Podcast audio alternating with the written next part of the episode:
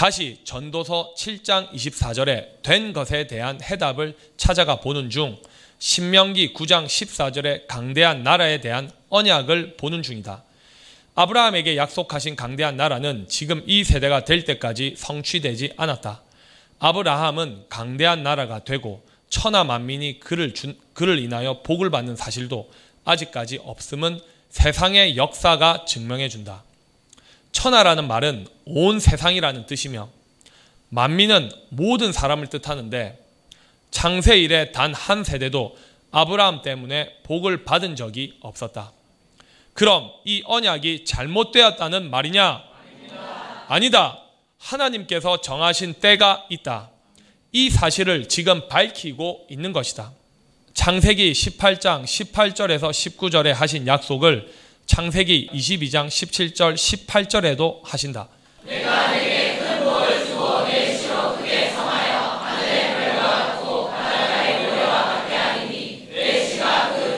문을 얻으리라. 아직 이 예언도 성취된 적이 없다. 또 내 시 곧 아브라함의 후손의 시 말며 천하 만민이 복을 얻으리. 이는 내가 나의 말을 준행하였음이니라 하셨다 합니다.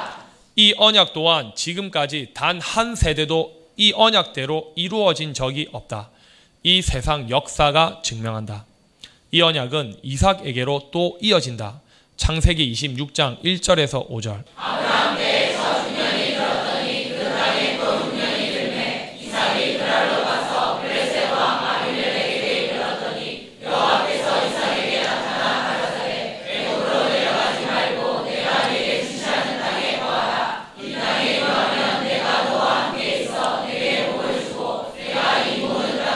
내 자손에게 주리.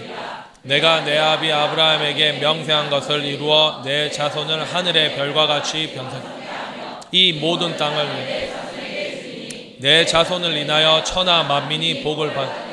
이는 이삭에게 이 언약을 하시는 이유는 아브라함이 내 말을 순종하고 내 명령과 내 계명과 내 율례와 내 법도를 지켰음이니라 하시니라.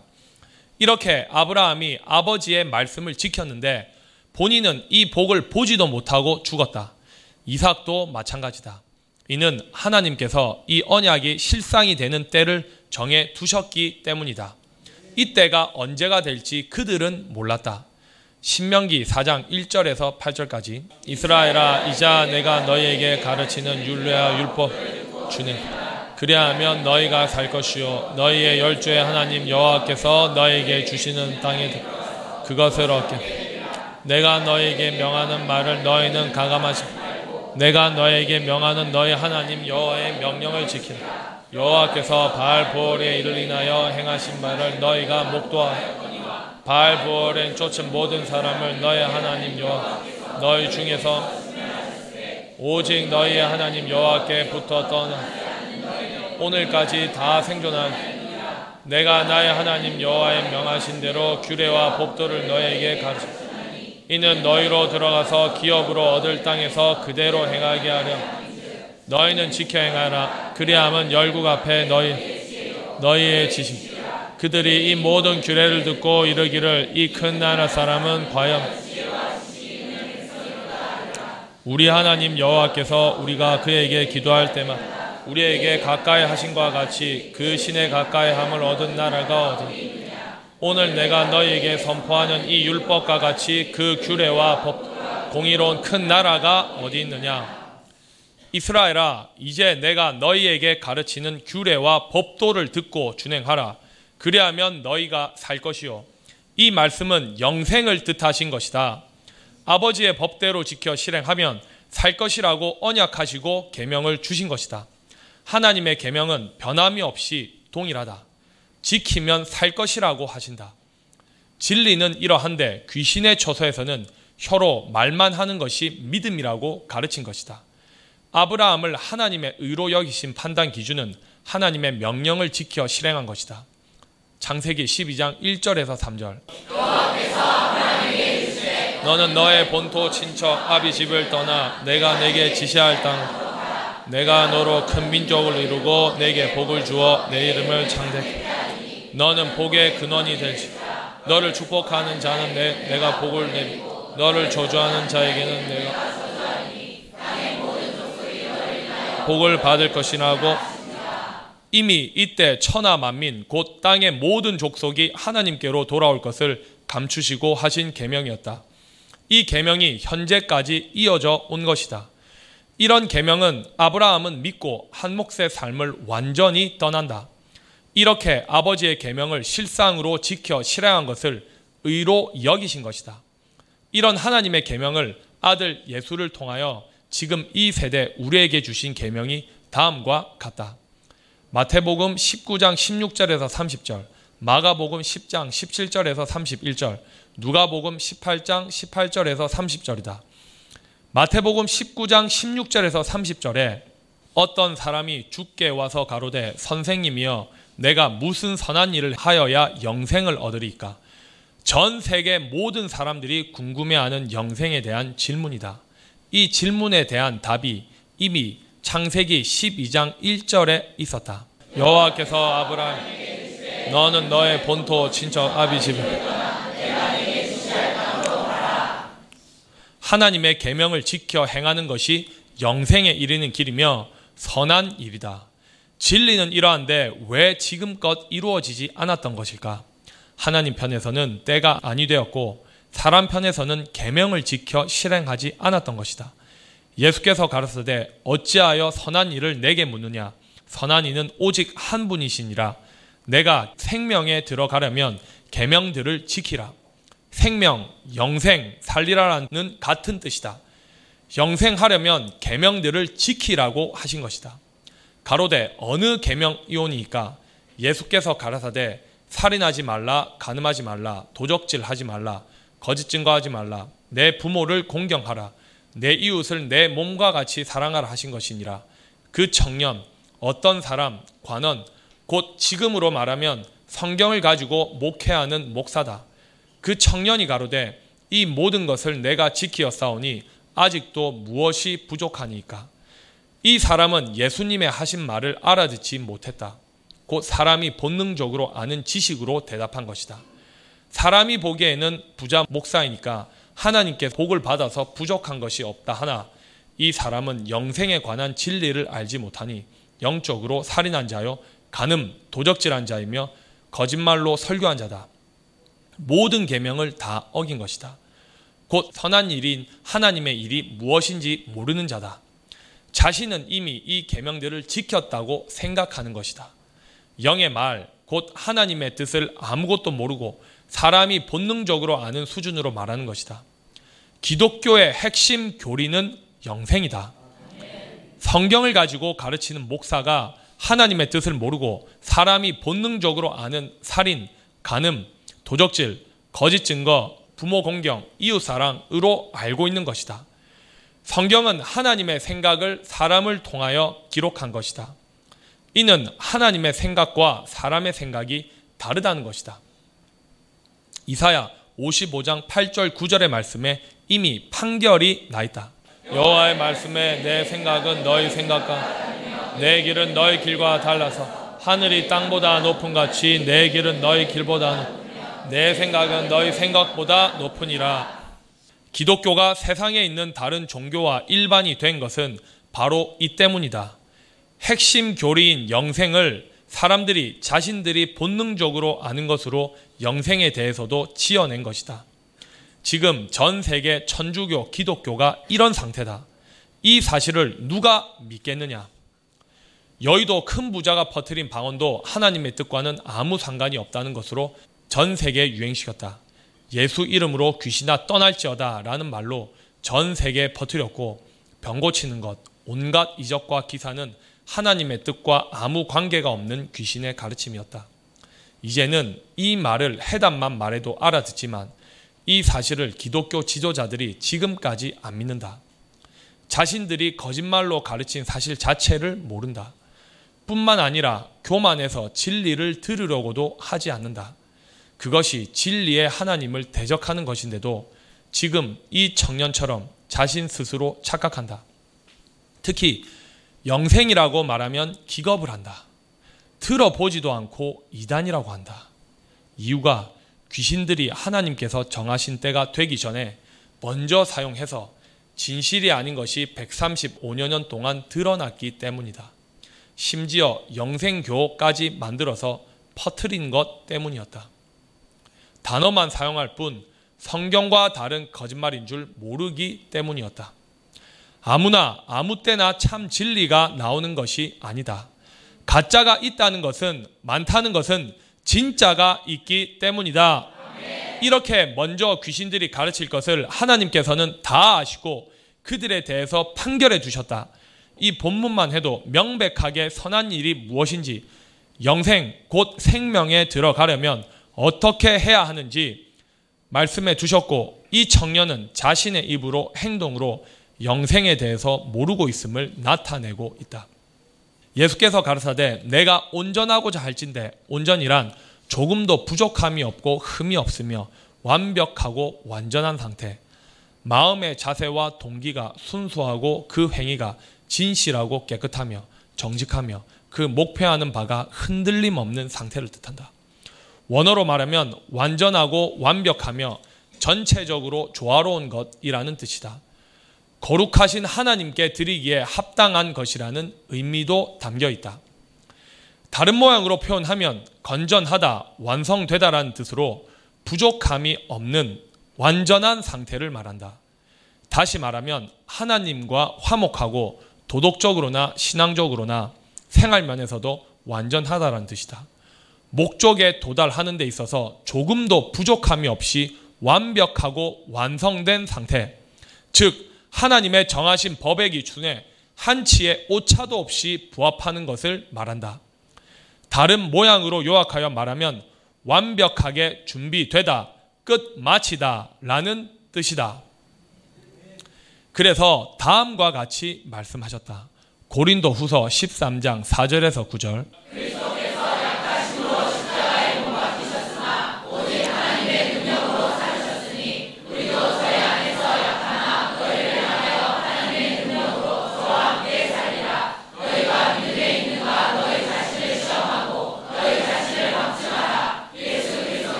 선을 행하게 하고자 전 성경에 기록된 모든 것은 결국 지금 이 세대 우리로 선을 행하게 하시려고 하신 하나님의 사랑이었다. 곧 영생에 대하여 당시 예수 그리스도께서 하신 말씀 또한 우리로 선을 선한 일을 행하게 하고자 하신 말씀이다. 창세 이래 아브라함부터 신약 시대 사도들까지 마치 버리운 자처럼 되신 것도 우리를 위해서였다. 이 사실을 이 세대 택한 자들이 안다면 얼마나 좋아하고 기뻐할까? 자세히 신령한 것을 신령한 것으로 해석하지 아니하면 절대 알 수 없는 것이 천국의 비밀이다. 진리를 거스려 아무것도 할 수 없고 오직 진리를 위할 뿐이 우리가 약할 때 너희의 강한 것을 기뻐 또 이것을 구하 니 곧 너희의 온전하게 되는 것이라고 하셨다. 따라서 온전하게 되는 길은 계명대로 지켜 실행하는 것이다. 전 성경 기록 목적이 우리가 진리로 온전하게 되는 것이다. 또한 온전해야 영생에 이르고 천국에 들어간다. 왜 전대미문의 새 언약으로 우리를 온전하게 하시는지 이제 보이느냐? 다시 마태복음 19장 21절로 가자. 내가 온전하고자 하 보아가 내게 있으리 그리고 와서 내게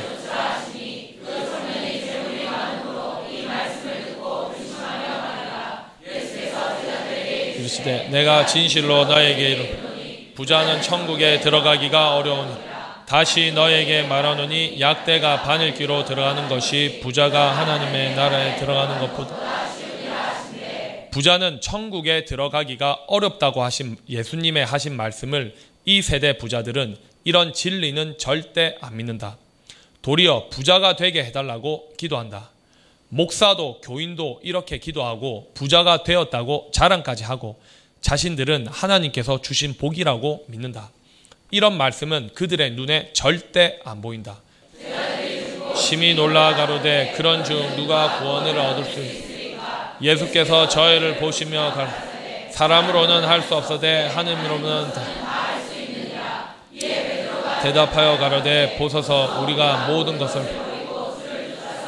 그런즉 우리가 무엇을 얻으리까 예수께서 내가 진실로 너에게 세상이 새롭게 이렇게 새롭게 되게 하시는 기초가 13년째 영영한 사역자들인 우리를 전대미문의 세일로 새로운 피조물들을 만드시고 계시고 이런 우리를 통하여 세상이 새롭게 되는 것이다. 혀로 말만 하고 가만히 앉아서 기도만 하면 되는 것이 아니고 이는 귀신이 여러분들을 무기력하게 만든 것이다. 세상이 새롭게 되려면 반드시 세상을 다스리고 누리고 정복할 사람이 먼저 새롭게 되어야 한다. 이 세상은 입으로 말만 하는 말쟁이들이 지배하고 있는 세상이라 이 상태로는 절대 세상이 새롭게 될 수 없다. 세상, 곧 오는 세상의 주인은 이미 만세 전에 하나님께서 정해 두셨다. 사람은 모를 뿐 하나님은 다 아시고 계시고 우리도 이제 안다. 악인이 지배하는 이 세상은 우리가 준비가 다 되면 악인들을 그 자리에서 끌어내리신다. 새롭게 된 세상은 의인 곧 하나님의 아들들이 다스리고 누리고 정복하는 세상이다. 이 기초가 세워지고 있다. 우리 안에서 기쁘고 기뻐서 너무 행복하다. 세상이 새롭게 되어 인자가 자기 영광의 보좌 나를 쫓는 너희도 열두 보좌 또 내 이름을 위하여 집이나 형제나 자매나 부모나 자식이나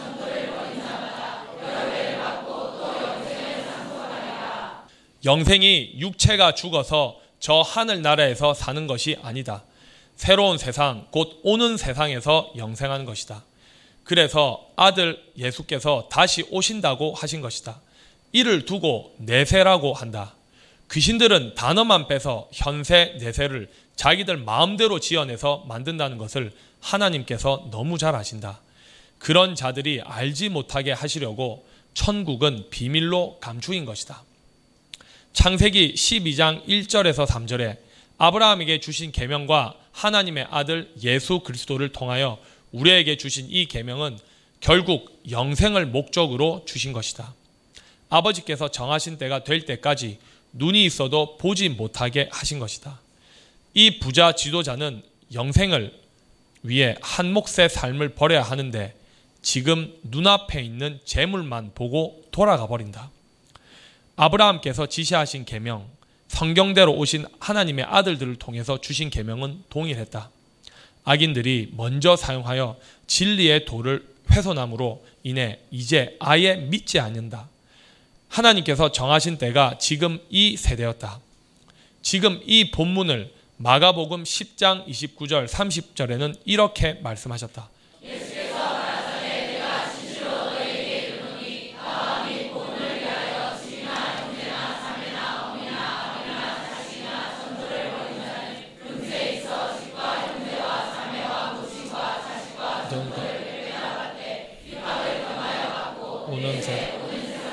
영생의 밭을 못하 누가복음 18장 29절 30절에서도 이르시되 내가 진실로 너희에게 이르노니 하나님의 나라를 위하여 마태복음에서는 내 이름을 위하여 마가복음에서는 나와 및 복음을 위하여라고 하셨다. 종합하면 하나님의 나라의 복음을 위하여 집이나 아내나 형제나 부모나 자녀를 버린 자는 금세 현재 악인이 지배하는 이 세상에서 있어 여러 배를 받고 마가복음에서는 백배의 복이라고 하셨다. 아직 악인이 지배하는 이 세상에서도 한 몫의 삶에서 다 버린 모든 것을 여러 배, 곧 백배나 주신다. 이미 받고 있다. 이런 진리를 어떻게 안 믿나? 그래서 이 백배의 복은 누가복음 8장 4절에서 15절에 하나님께서 약속하신 땅, 곧 좋은 땅에서 받는다. 이미 실상이 되어 가고 있다. 큰 무리를 이루니 예수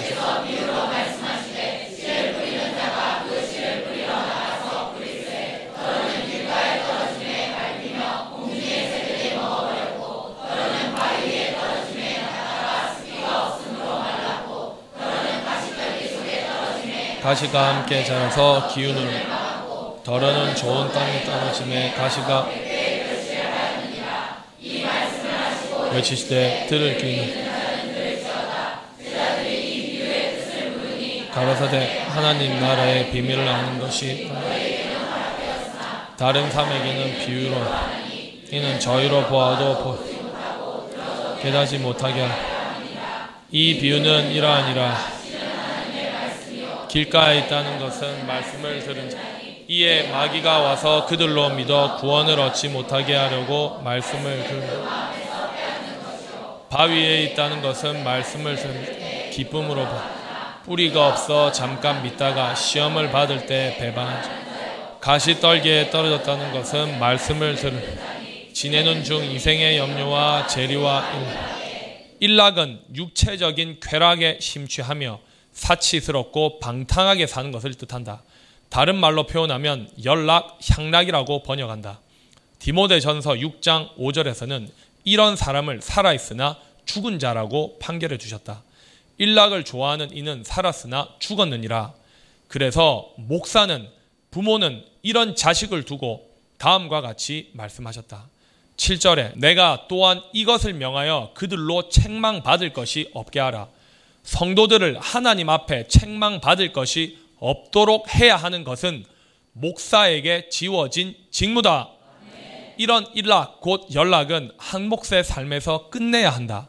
베드로전서 4장 3절에 너희가 음란, 음란이란 음탕하고 난잡한 혼외, 매춘 모든 비정상적인 성적 문란 행위를 일컫는다. 영적으로는 하나님 한 분만을 섬기지 못하는 신앙의 부정, 우상 숭배를 말한다. 이런 음란과 정욕과 쾌락을 추구하는 무절제하고 감각적인 욕망, 이성에 대한 강렬한 성적 욕망, 포괄적인 의미에서는 세상적이고 헛된 소망, 헛된 관망, 끊임없는 욕구, 이 같은 그릇된 욕망은 귀신이 주인이 되어 있는 사람의 근본이다. 이 같은 정욕은 결국 부패와 죄악을 더하여 지옥으로 끌고 간다. 천만을 이끄는 지도자가 이로 인해 결국 자살하고 부산의 시장은 자진 사퇴한 것을 보아라. 권력과 부와 명예가 따라도 이런 죄는 다른 방법으로는 해결할 수가 없다. 그래서 한 몫의 삶을 무효하는 것이다. 이길 수 없으면 결혼을 해야 한다. 술 취함과 방탕. 방탕은 술에 취한 결과 가볍고 천박하게 행동하다는 의미를 지닌 말로 비어 있다는 뜻이다. 곧 도덕적, 정신적으로 하찮은 사람을 뜻한다. 그래서 술 취함이란 단어와 함께 사용되거나 알코올 중독이라는 의미도 포함된다. 다른 말로는 통제력을 상실하다, 유흥을 즐기고 흥청망청하다라는 의미다.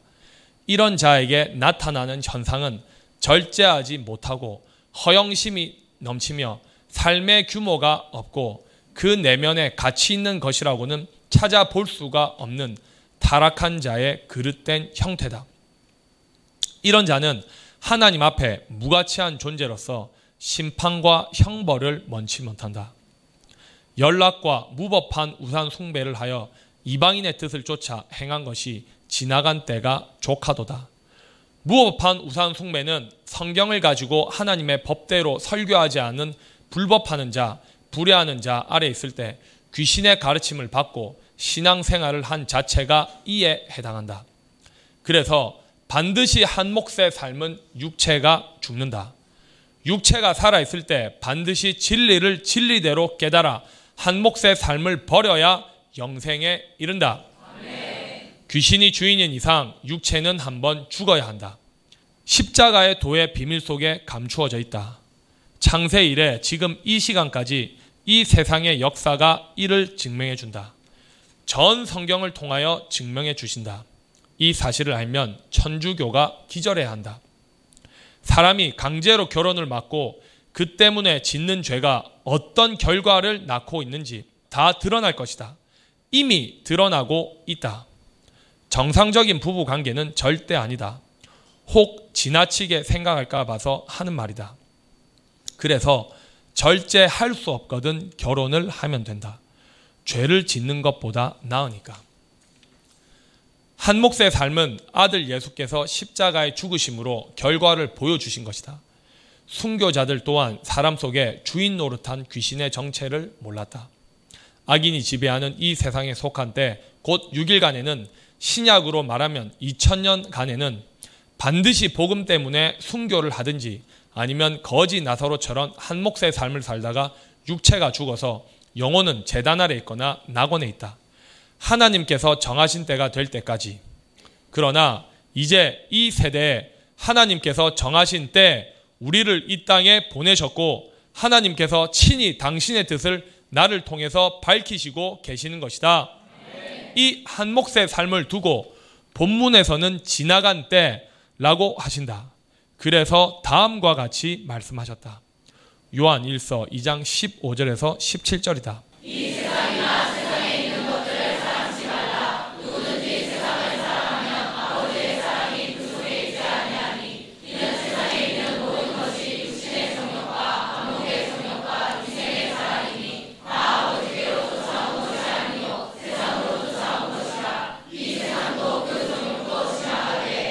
한 몫의 삶의 결과는 이렇다.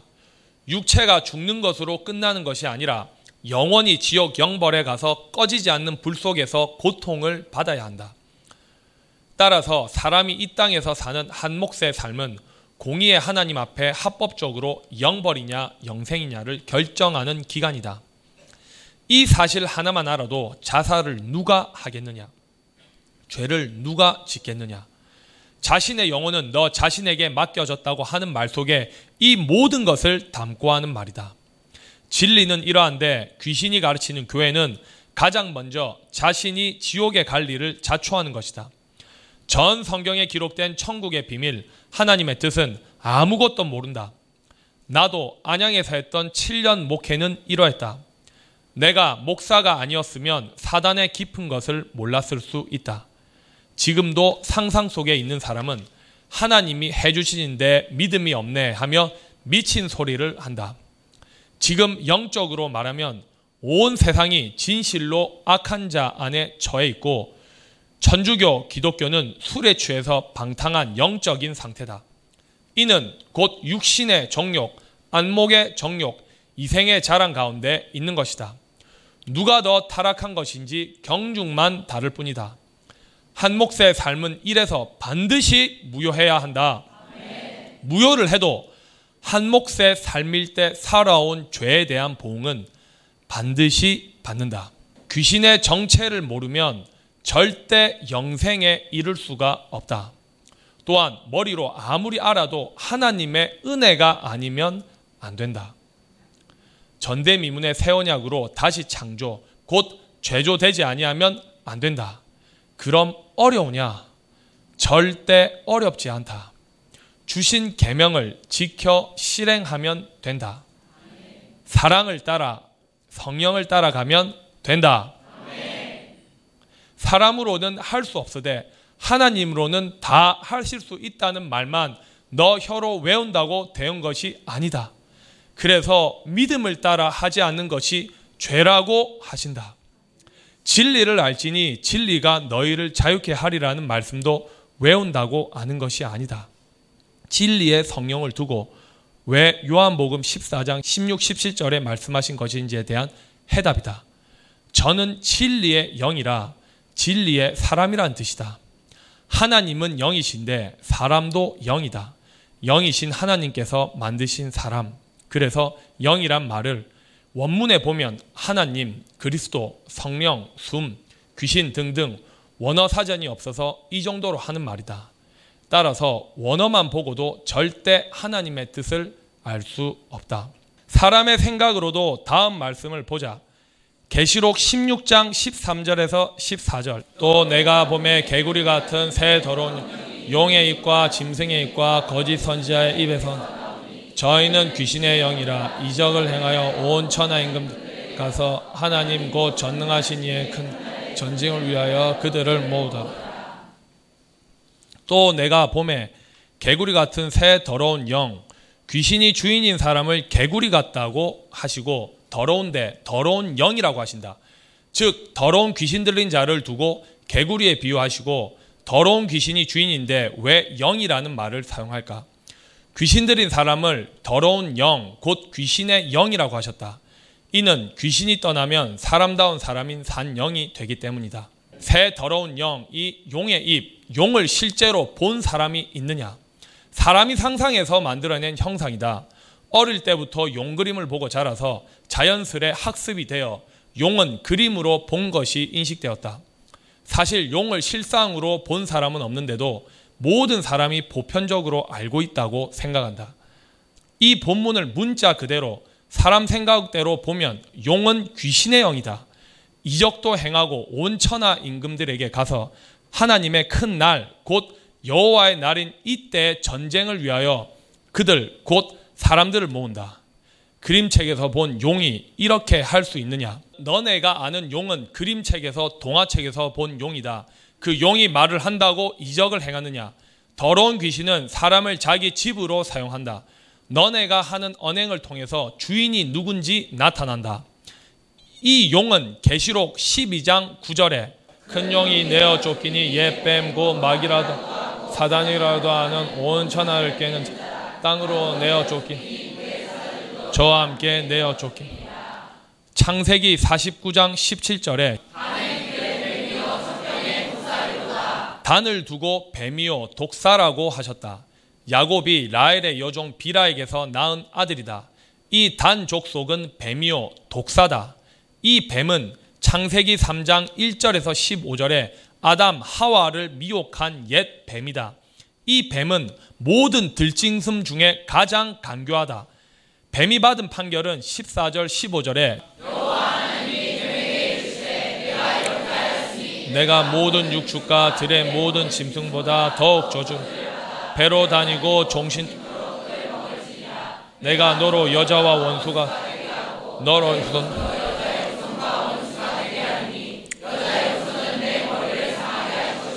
너는 그의 발꿈치를 상하게 할 것이다. 이 예언대로 여자와 원수가 되고 뱀, 곧 용의 후손도 여자와 원수가 된다. 아담은 오실 자의 표상이다. 곧 예수 그리스도를 뜻한다. 하나님의 아들은 여자의 후손으로 이 땅에 오셨다. 갈라디아서 4장 4절에 하나님이 그 아들을 이 예수 그리스도께서 이 땅에 오셨을 때 뱀들이 원수가 되어 하나님의 아들을 핍박하고 세상 법에 고소하여 가장 잔인하게 사용시켰다.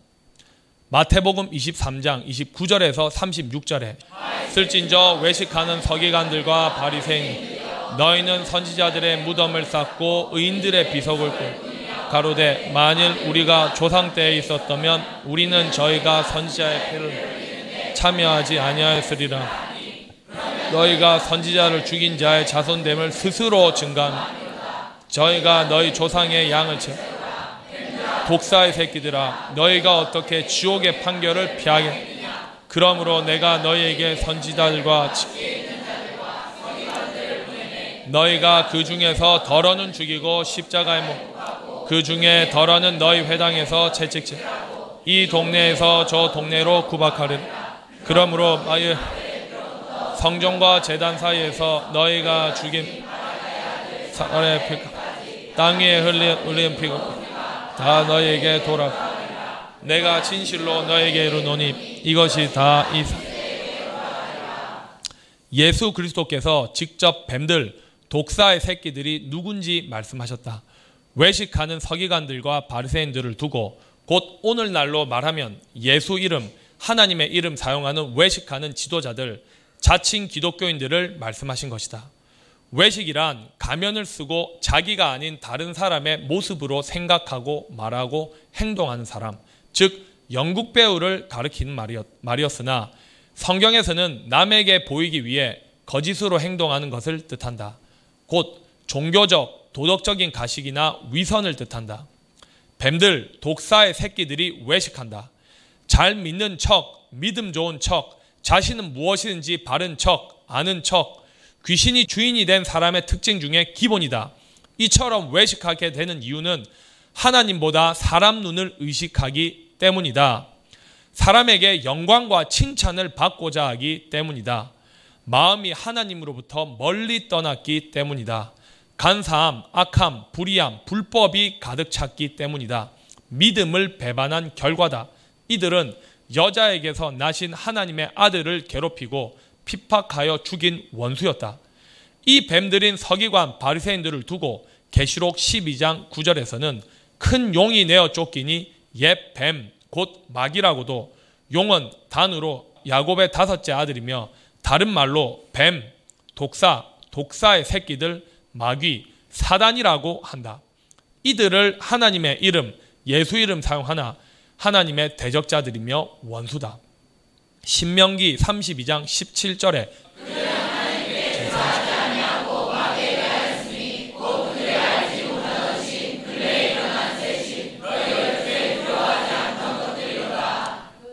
(32절에서) (36절에) 그들의 포도나무는 소돔의 포도나무요 고모라의 밭의 소산.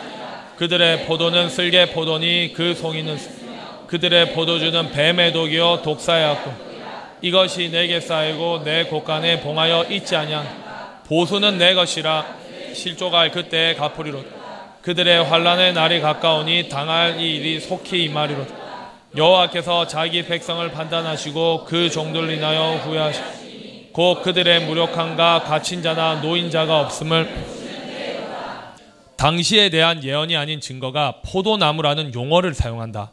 예수 그리스도의 표상이다. 이는 하나님의 원수인 용, 곧 뱀들, 독사, 마귀, 사단이 예수 이름을 사용하는 것을 두고 하신 말씀이다. 고모라의 밭의 소산이라 예수 이름 사용하나 이들이 하는 설교는 전부 소돔, 고모라 같은 성과 같은 죄를 짓고 불심판을 받을 수밖에 없는 영적인 상태란 뜻이다. 그들의 포도는 쓸개 포도니 그 송이는 쓰며 바리새인 서기관들의 열매를 그들의 포도라고 하신 것이다. 뱀들, 독사, 곧 용, 사단, 마귀, 귀신의 초소에 있는 사람들은 결국 사망을 위하여 열매를 맺은 것이다. 다른 말로 하면 독이 든 포도라고 한다. 그래서 다음과 같이 말씀하신 것이다. 욥기서 20장 12절 16절 감추며 아껴서 버리지 아니하고 입에 물고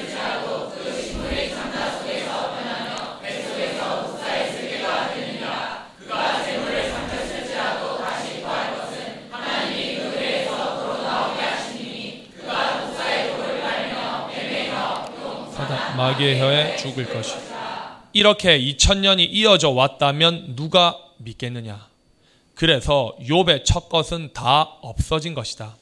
지금 새 언약으로 돌아서지 아니하면 7년 대환란에는 네 가지 중한 벌을 내릴 때 욥 자신만 구원받는다고 하신 것이다.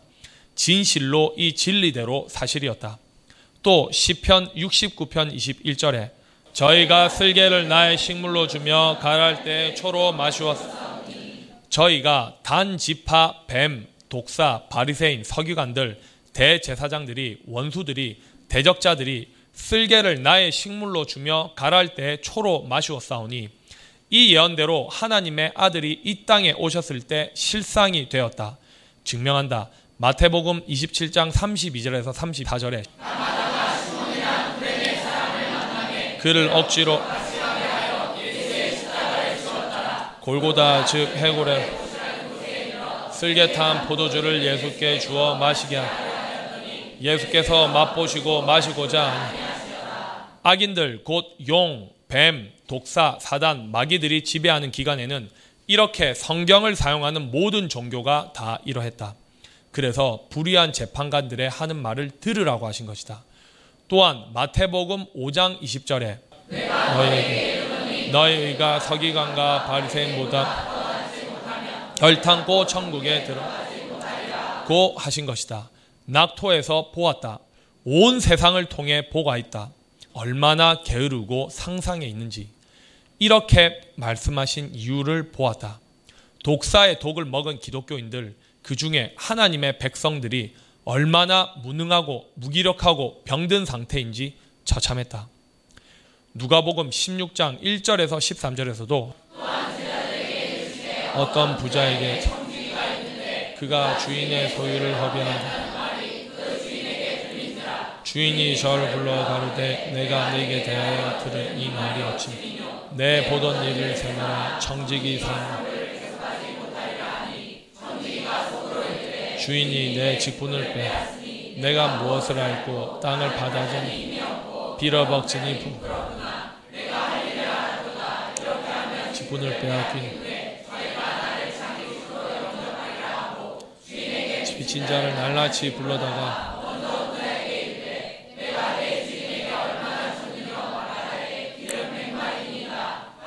여기 내 증서를 가지고 빨리 앉아 50석이라서 또 다른 이에게 이르되 너는 얼마나 좀 가로되 밀 백석 80이라 쓰라. 주인이 이 옳지 않은 청지가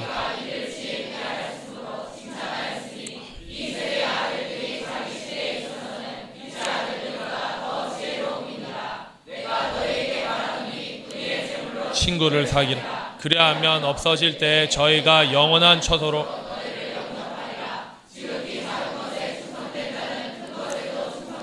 지극히 작은 것에 불의한 자는 큰 것에서 불의하니